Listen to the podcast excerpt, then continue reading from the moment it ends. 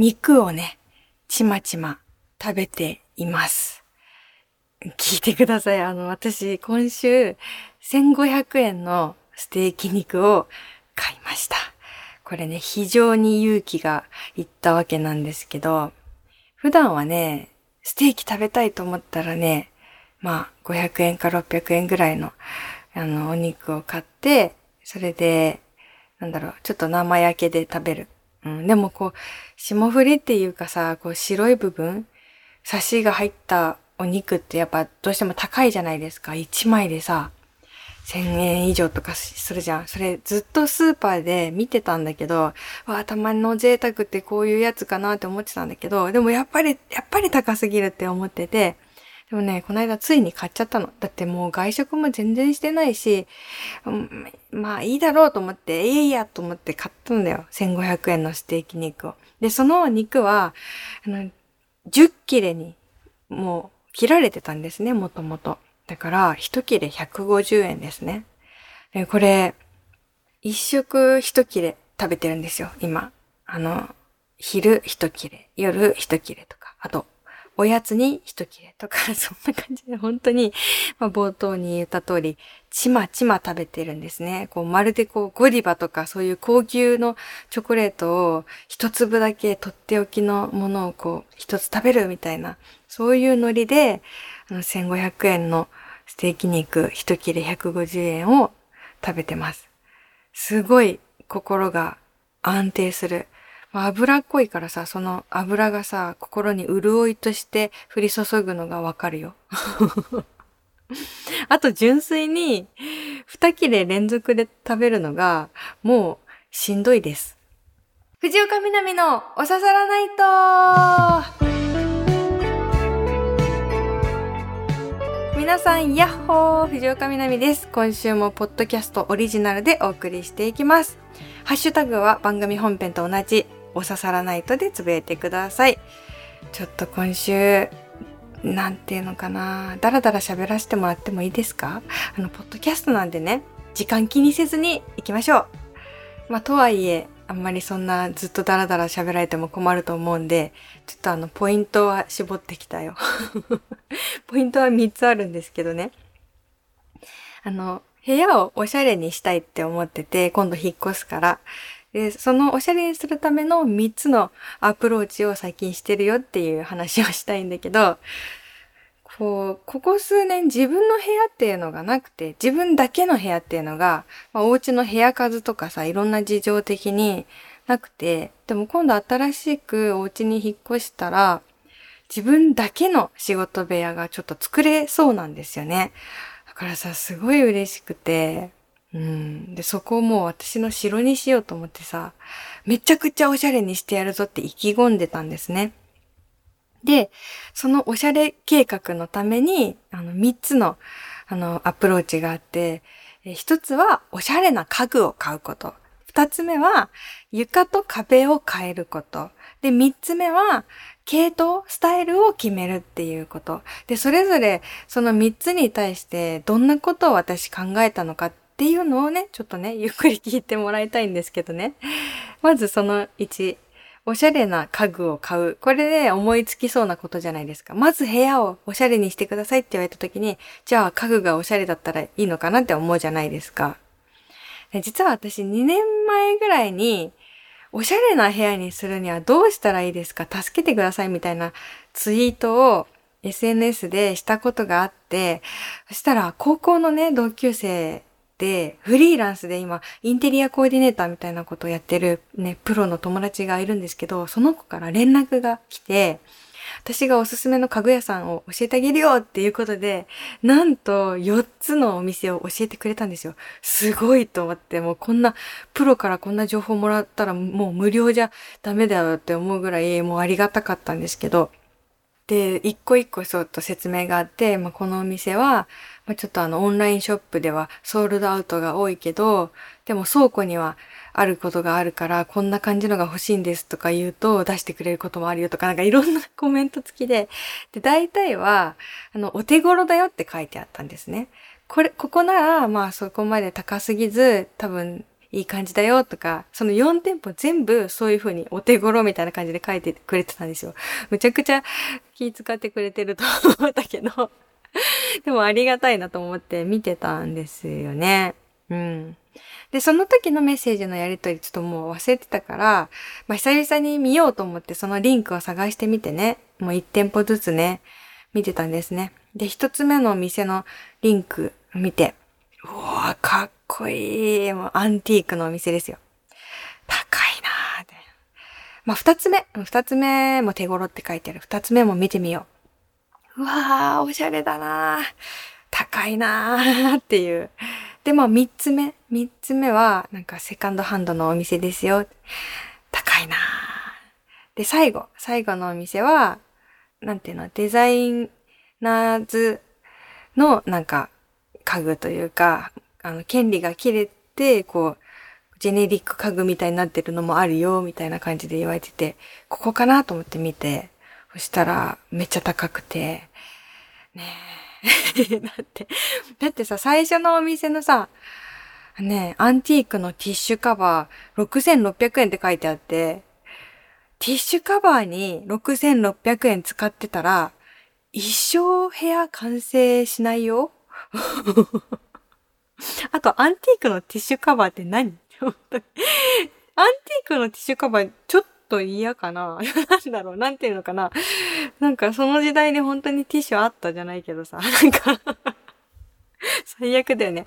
私ね、前無印で買ったんだよね、ティッシュカバー。これもね、すごい、本当に清水の舞台から飛び降りるような感じで、2000円ぐらいの木のティッシュカバー買ったんだけどさ、それが3個買えるもん。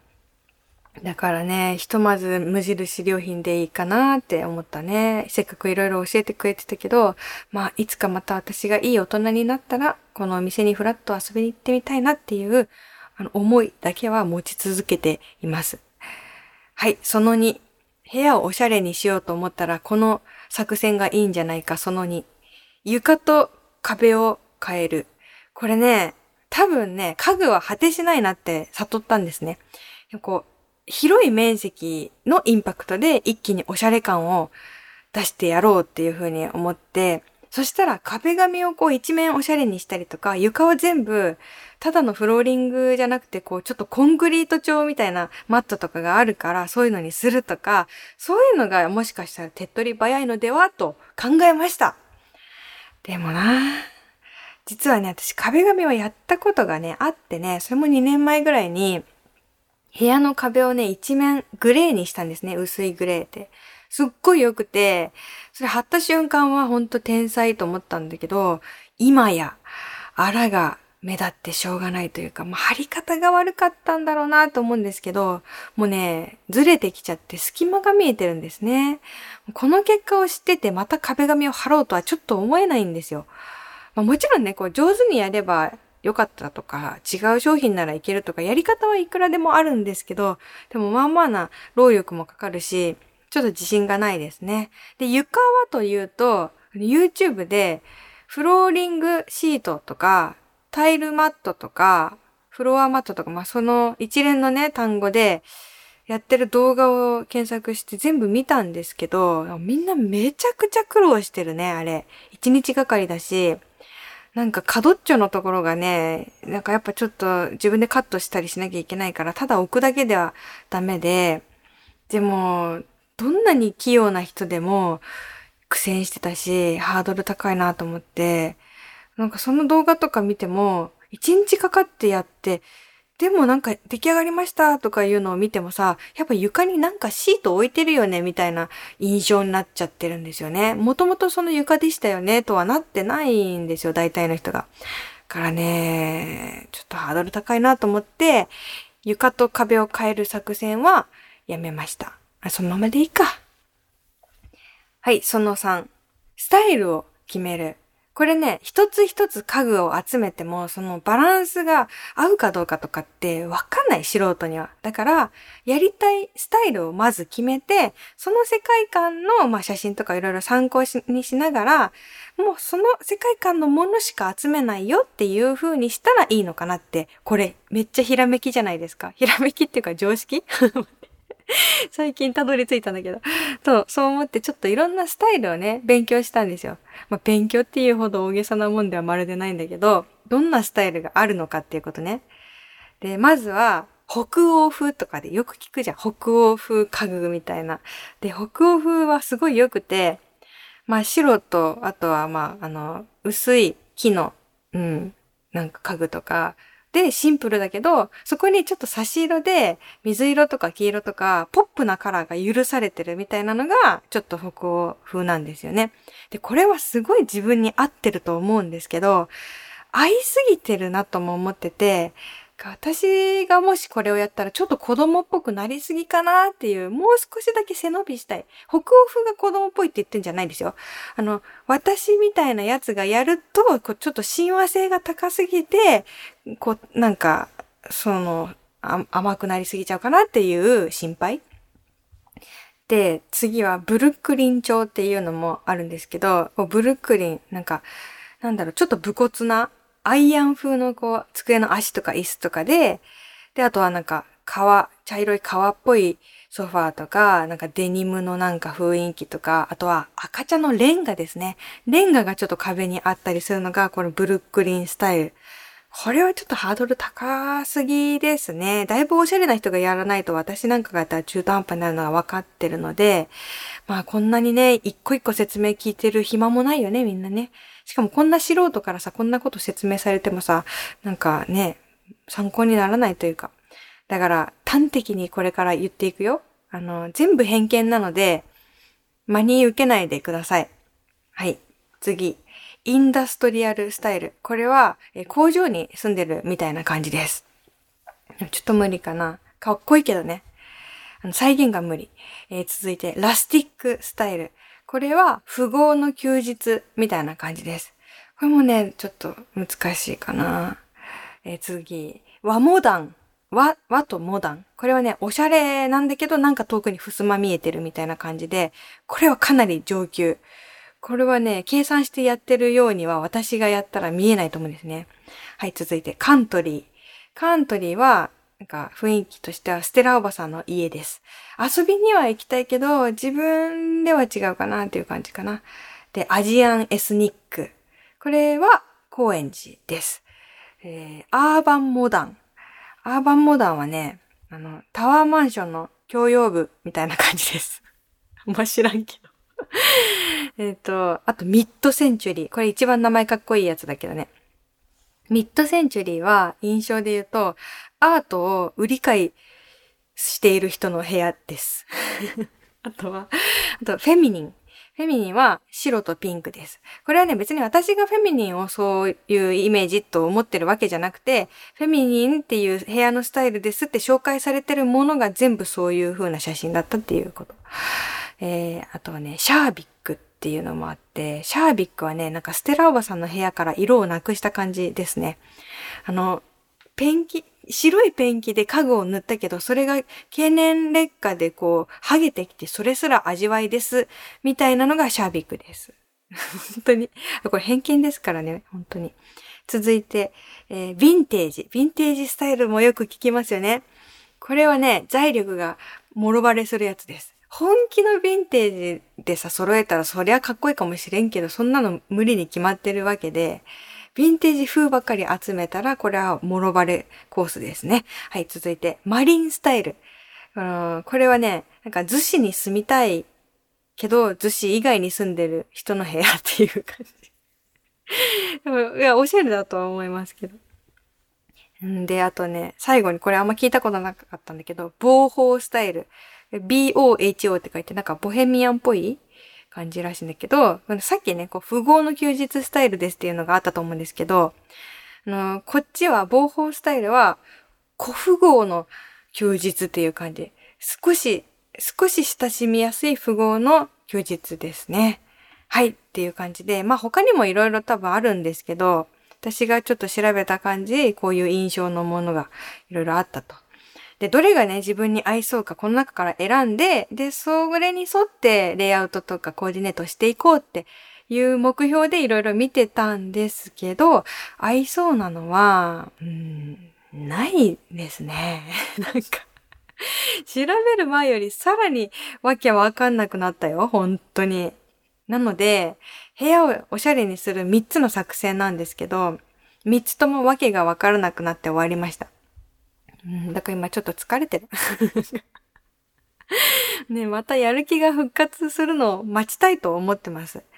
皆さん、部屋にこだわりってありますか？本当に教えてほしい。部屋にこだわり、別にないですでもいいんですけど、皆さんのお部屋どんな感じか教えてください。えっ、ー、と、メールのね、宛先は本編と同じ、南アットマーク stv.jp です。じゃあ、今週もコーナー行きましょうかね。1ヶ月に1回は思い出します。はい、このコーナーは切ないこと、恥ずかしかったこと、どうでもいい豆知識など、なぜか1ヶ月に1回くらい思い出してしまうことを募集しています。まず、私から今週も行きますね。今週の1ヶ月に1回は思い出すこと。裸でジュースを買ったこと、1ヶ月に1回は思い出します。これね、最近全然行ってないけど、前はよく銭湯とか行っててね、脱衣所でまあ服を脱ぐじゃないですか。で、裸になってから、そのロッカーがコイン式だっていうのに気づいたんですね。まあ100円入れたら鍵閉まるけど後で帰ってくるみたいな。で、その時にお札しかなくて、で、脱衣所に自動販売機があるじゃんと思って、お金崩せばいいんだ。私天才みたいな感じでさ、軽い気持ちでさ、お金崩しに行って、で、フルーツ牛乳を買ったんですね。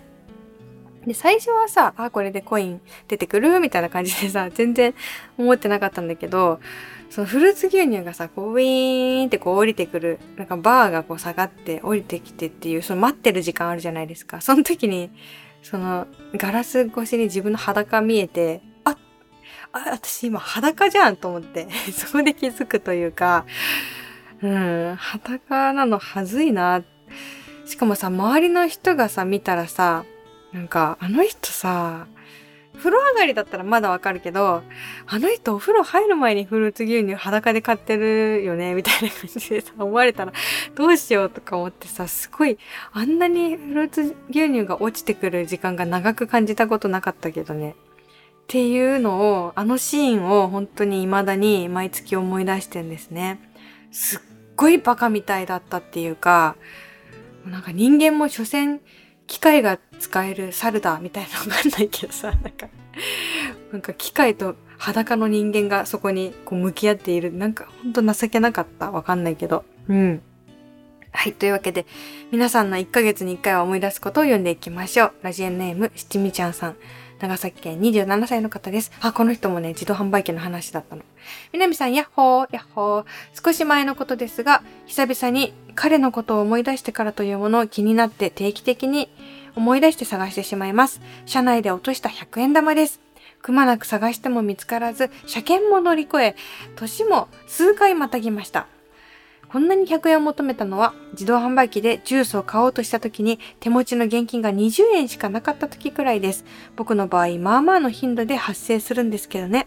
資産としては手元にあるはずの100円。しかし使おうにも見当たらない100円。損してないのに損した気分です。わかる。私も多分引っ越しの時めっちゃお金出てくると思うんだよな。うん。なんか、あるはずのお金どんどん消えていくもん。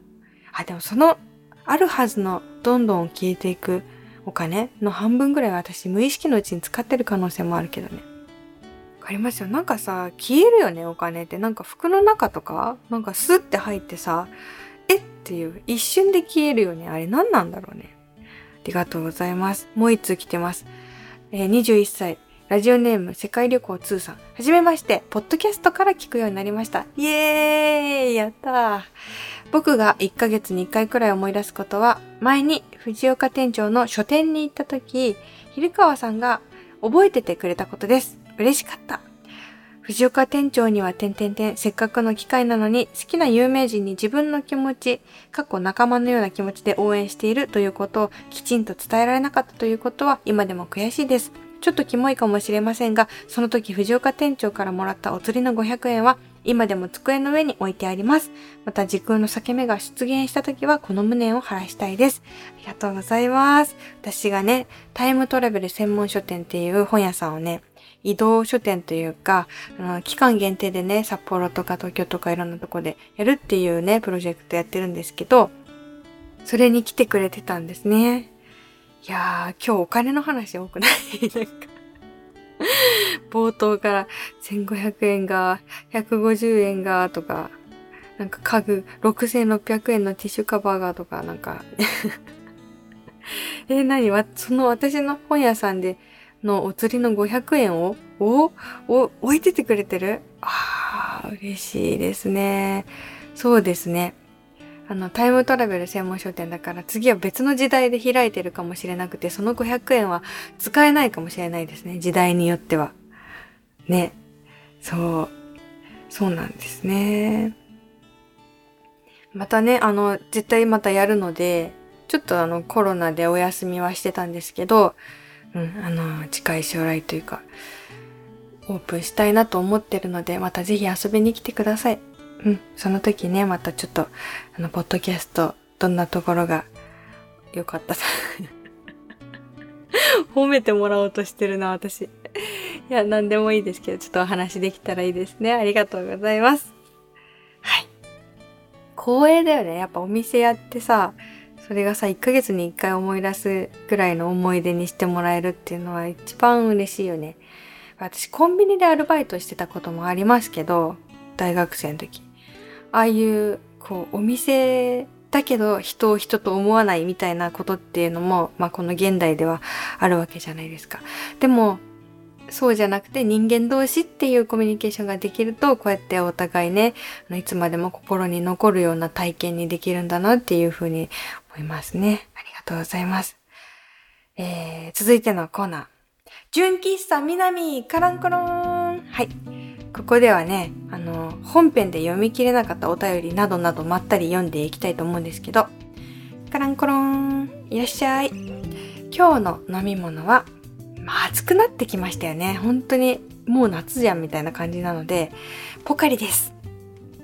やっぱ熱中症とかね、もう来てる。もう来てるので、ポカリとか飲んでください。ポカリ出す純喫茶はあんまないか。はい。じゃあ1通目。えー、おささらネーム、天の弱坊やさん。みなみさん、こんばんは。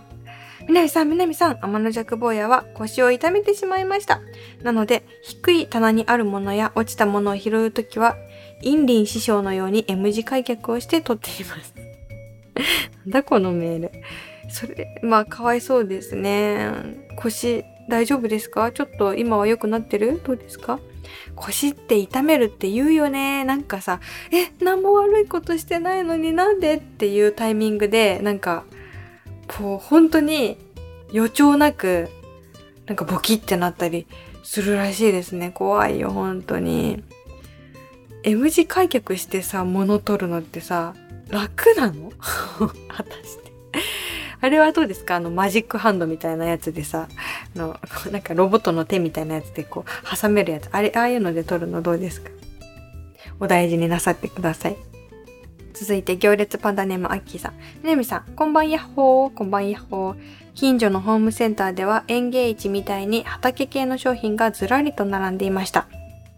子供の植物、スーパー肥料、ホースなどの定番栽培用キット、個性的なブロックや棚の材料、おしゃれな作業用ユニフォーム、タフな軍手、万能型の台車とか。春だから売れる一押し商品なんでしょう。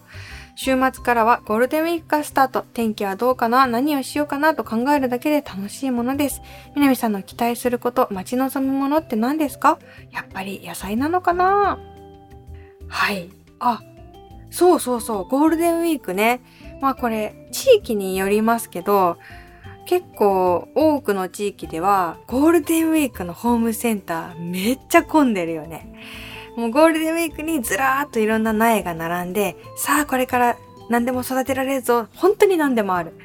うん、4月だとちょっと早くって、ゴールデンウィークにいろんな苗が並ぶんだなっていうのを私も去年知ったんですけど、うん。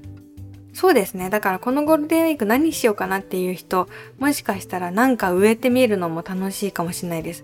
その後ゴールデンウィーク明けて、なんか仕事がまた忙しくなって、うわ、もうこんな季節かってなった時には、なんか実がなってるとか、そういうね、あの、嬉しいタイムカプセル的なことが起こりますから、ゴールデンウィーク何か植えとくといいかもね。きゅうりとかね、いいかもね。枝豆とかね。うん。そうそう。南さんの期待すること、待ち望むもの。まあそうですね。引っ越して、可愛いお部屋にすることが今心の支えで、ああ、疲れたって思った時に、もういろんなおしゃれなお部屋の写真を見て、見ては迷子になってる。息抜きで疲れるな。はい。野菜はね、今ね、楽しみなのはね、じゃがいも植えたの楽しみだし、とずっと長く栽培してるニンニクもうすぐ収穫しようかなって楽しみですね。はい。こんな感じで、まだまだ読みたかったんですけど、今日私多分ダラダラ喋りすぎたのかな。割といい感じの時間になってきてるね。うん。ああ、じゃあ最後に一通だけ読んで、このコーナーは終わりにしようかな。ペンネームおささりアンさん。みなみさんこんばんは、こんばんは。いつも土曜の夜のおささらないと楽しみにラジオ、ポッドキャストと聞いています。リスナーの無理難題なメッセージにも優しさが溢れ、知的なコメントでとってもとても癒される貴重な1時間になっております。しかしながら、こんな番組を一つにまとめていってる南さんこそが本当に癒されるべき存在ではないのかと私は思うのです。ですので言わせてください。南さんはみんなの心の絆創膏をいっぱい貼ってくれてますよ。これからも応援しています。よろしくお願いします。あー、ありがとうございます。しみる。いやー、そうなんだよね。心の絆創膏を張り合っていきたいよね。そういう番組にしたいよね。お互いにね。私も今週さ、本当にさ、悩むこといっぱいあって、ああ、自分ってダメだなーって思う瞬間が何度もあったんだけど、なんかそういう話をなんかちょっと一瞬さ、なんか番組にしようかなって思った時に、あれ何を話そうと思ったんだっけって思ってて。なんかさ、番組何話そうって考えた時に、なんかその、ネガティブな気持ちを忘れちゃうんだよね。それってすごいなと思って。多分、まあね、イベントとか最近できてないけど、なんかリスナーの皆さんのことが私は見えてるんですね。こういうの人たちとどんな話をしたいかな、どんな場所にしたいかなって考えた時に自然に浮かぶ話題っていうのがあったりして、なんかお互いにね、やっぱりいい相乗効果があるといいなって私はそれをもらってるから、その癒しの空間のね、空気感を皆さんからいただいてる。それはメールをくれる人も、メールを送ってない人も、からもなんか感じちゃってるんだよね。それすごいことだと思うんですけど、本当にそうなんですよ。なので、これからもお互い心の絆創膏を張り合って、そして心の手で握手をし合って、そうやってね、なんかちょっと乗り越えていきたいですよね。まあ乗り越えられないものは乗り越えないで、ちょっとあの、迂回したりしていきたいですよね。ありがとうございます。あの、刺さらないとポッドキャスト、今週は、えー、日常アンサーソングのコーナーはね、ちょっとお休みでしたけど、また来週以降やれたらいいかなと思います。っていうかさ、この収録するほんと直前まで曲作ってたんだけど、やっぱね、間に合わなかった。なんかさ、ちょっとさ、すごいいいお便りもあって、そのテーマで絶対曲作りたいって思って、なんか力んじゃった。素人が適当に曲作りますっていうコーナーだったのに、なんかいい作品にしたいって思っちゃって今日。そしたら、もう1秒も作れなかった。ダメだね。もっと気軽な気持ちで来週以降ちょっと用意してきますわ。うん。また期待しないでください。はい。そんなわけで、その日常アーサーソングってコーナーは皆さんの日常の話を私にね、あの、教えてくれたら私がそれをこう曲にしますっていうコーナーですね。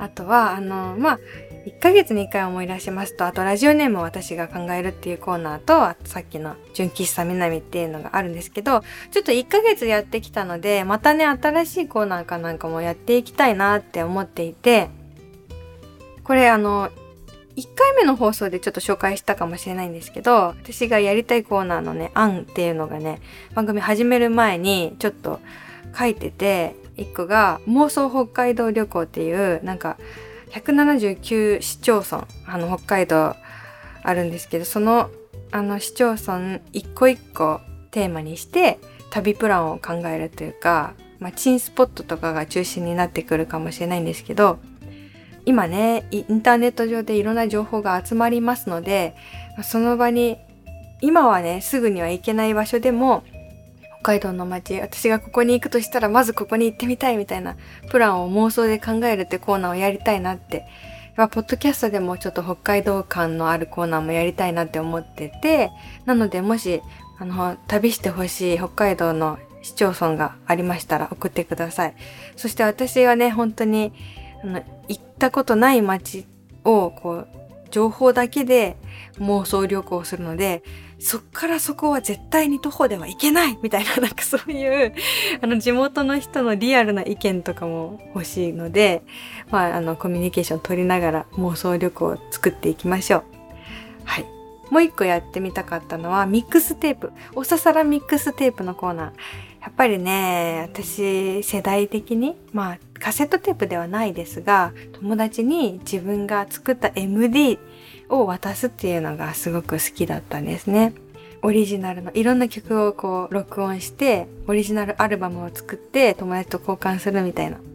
それ、歌詞屋一個？うんうん。そういうミックステープ文化っていうのが、まあすごく好きで、まあ、今サブスクの時代ですけれども、そういうミックステープの交換みたいな、そういうコーナーができたらいいかなと思ってて、なんか皆さんが、こんな時に聴きたいプレイリスト作ってくださいっていうのをちょっと依頼してくれたら私がね、まあ Spotify とかなのかわかんないですけど、プレイリストで再生できるように曲をこう並べる並べてみます。ので、例えばこう雪かきしながら聴くプレイリストとか、100円落とした日に聞きたいプレイリストとか、忘れ物した日に聞きたいプレイリストとか、なんかそんな感じでテーマも募集したいと思います。はい。そんな感じですかね。じゃあ今までやってきたコーナーに加え、その2つも、まあ、募集を開始しますということで、来週以降もちょっとね、どんどん新陳代謝でやっていきたいと思います。いや、ちょっとね、お願い事多いけどね、来週は部屋の話も聞きたいんだった。みなみさん、みなみさん、みなみさん、待って待って、どうしよう。み、皆さんって言おうとして、みなみさんって言っちゃった。紛らわしい名前。そう。皆さんの部屋は何風ですか？多 分 いや、多分ね、あの、今日紹介した風に当てはまる人っていないと思うんですよ。あれなんか、あれだって生活感ないもん、一個も。けど、皆さんの部屋は言うなれば何風なのかとか、どんなものが部屋のお気に入りポイントなのかとか、ぜひ教えてください。ではでは、えー、宛先向かい言うとこ、みなみアットマーク stv.jp です。今週もね、あの、お疲れ様でした。そして来週からもちょっとだけ楽しいことが見つかりますように。また来てねー